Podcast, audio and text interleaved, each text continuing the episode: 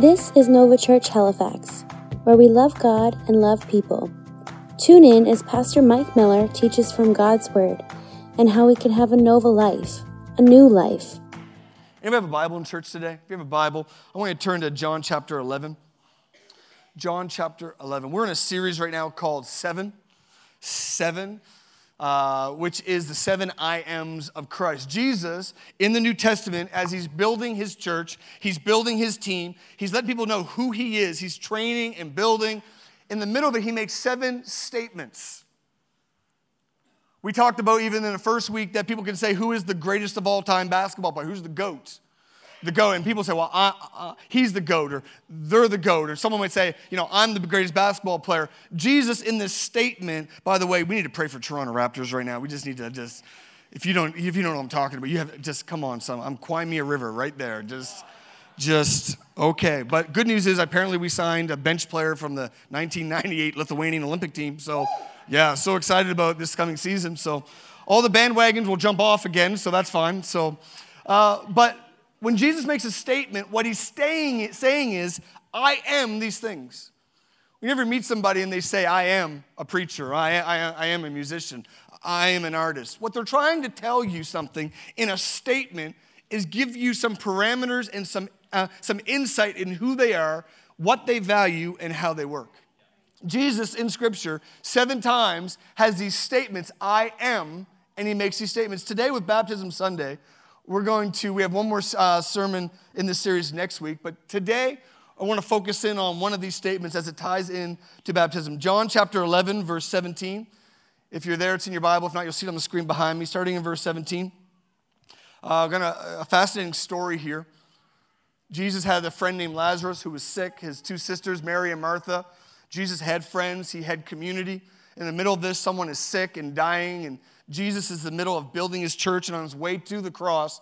And in the middle of all this journey, we pick up this story in verse 17. It says, When Jesus arrived in Bethany, he was told that Lazarus had already been in the grave four days.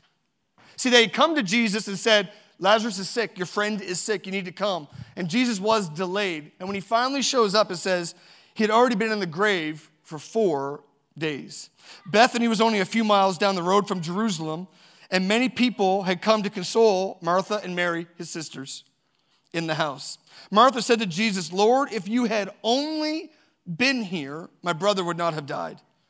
But even now I know that God will give you whatever you ask. And Jesus told her, Your brother will rise again. Yes, Martha said, He will rise when everyone else rises on the last day at the, at the end of time and at the end of this thing. Yeah, he'll rise again. Jesus told her, I am the resurrection and the life. I am the resurrection and the life. Anyone who believes in me will live even after dying. Everyone who lives in me and believes in me will never die. Do you believe this, Martha? Jumping down, we're going to jump down to verse 38. Jesus shows up to the tomb. Lazarus is behind the tomb, behind the, the stone in the, in the grave. It says in verse 38, uh, it says, verse 35, it says, Jesus wept, the shortest verse in all scripture. Then in verse 38, it says, Jesus was still angry when he arrived at the tomb, a cave with a stone rolled across its entrance. Jesus told them, Roll the stone aside. But Martha, the dead man's sister, protested, said, Lord, he's been dead for like four days. The smell will be terrible, like a junior high boy's room. I added that part. because I just, that's the only thing I can compare it to. Okay, verse 40. Jesus responded, Didn't I tell you that you would see God's glory if you believe? So they rolled the stone aside, and Jesus looked up to heaven and said, Father, thank you for hearing me. You always hear me, but I said it out loud for the sake of all these people standing here, so they would believe you sent me. Then Jesus shouted, Lazarus, come out. And the dead man came out, his hands and feet bound in grave clothes, his face wrapped in a headcloth. And Jesus told him, Unwrap him and let him go. This morning, just for a few minutes before we worship and baptize some people today, I want to talk on this topic in this seven series I am the resurrection and the life. I am the resurrection. If that title doesn't work for you, I like giving alternative to, uh, titles because I just like to give what the people want. Maybe that's not a title for you. Maybe the title should be for you because he lives, I can face tomorrow. I remember that. And we're my old school Christians. Remember that song? Because he lived. We don't have time today. We can't go there. I don't have a voice to carry it. Because he lives, I can face. If maybe that title doesn't work for you, maybe it's you're a little more modern. Maybe it should be I'm coming up. I want. The, okay, we don't. I'm not even gonna go right now. I'm killing the church right now. Every time I sing, we lose members. All right. My favorite alternative title would be this one: Get Up.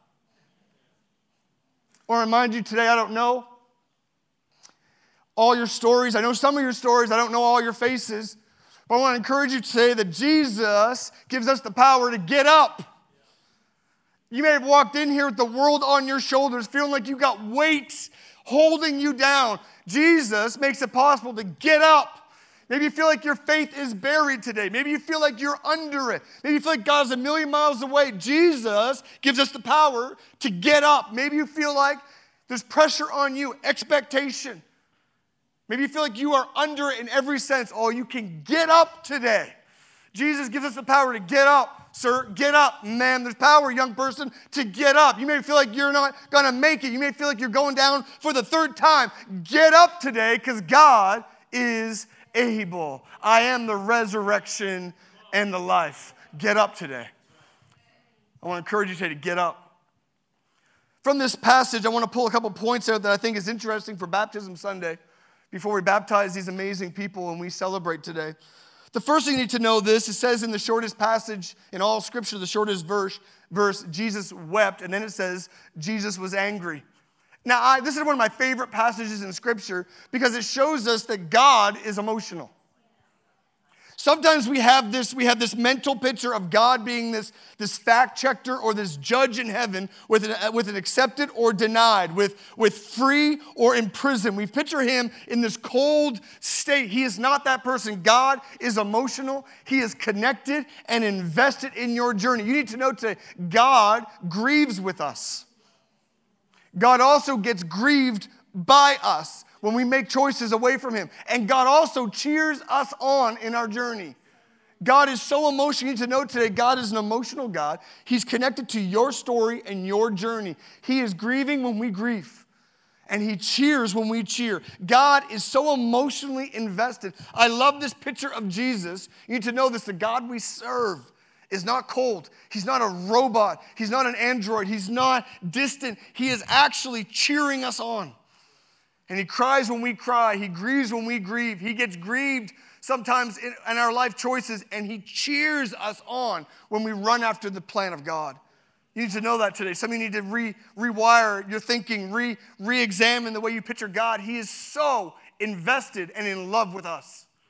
Did you know that? Where are my huggers in the room? If you had to think about it, you're not. You know, huggers like, I'm a hugger. Why? Someone said hugs? You know, huggers. You know, so he's not afraid to show his emotions today. God is one of those people. He's so passionate about you today. I think it's fascinating to know that. He's one of those people. The other thing that's interesting is there's an exchange between Martha and Jesus. He shows up late. People say God's never late. He's always late by my timing, but his timing's perfect. And Martha goes, You're late. We had this plan. You're late. Where are you? You're late. He shows up here, and I love this. It says that he shows up and he's been dead for four days. And Martha says this if you had only been here, he wouldn't have died. So then he talks a little bit, and then she says, Okay, I know he will rise again in the future. Today, a point I want to make to you today is that Martha was always focusing on what could have been or what one day will be, and she was missing the present. Martha said, If you, if you, if you had been here, could have, would have. Isn't that so many of our stories? Well, I could have. You know, I would have. I should have, if only I had of. And she said, Jesus, you could have if you showed up. But then she goes on and says, Well, you know, one day you can. Later on, my brother will rise again. If you had showed up, he could have lived. Jesus, you're here now, but just I believe maybe later on you can. And here's the truth today you need to know. In both statements, Martha reveals that she considered time a bigger obstacle than Jesus' ability. Think about this.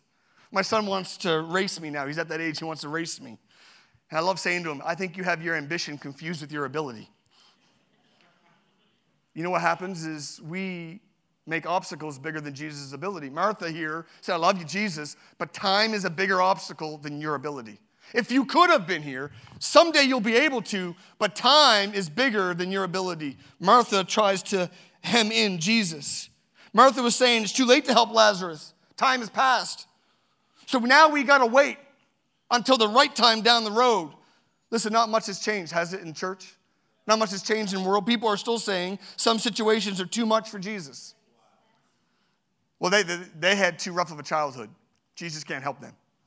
If he had only helped them when they were born and put them in the right family, if only their fa- they had the right parents, their, their, their childhood was too rough, Jesus can't help them now. They've had too many failed relationships.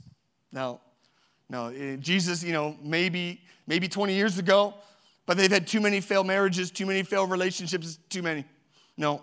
Maybe it's they're too addicted. No, no, like, like God can save nice people, and but th- th- that's too hard for God. They're too addicted. They're, it's not just a pet habit. It's not just something they struggle with. They're too addicted for Jesus. Maybe it's they're too young. Well, they, they're too young. They're naive. They don't know.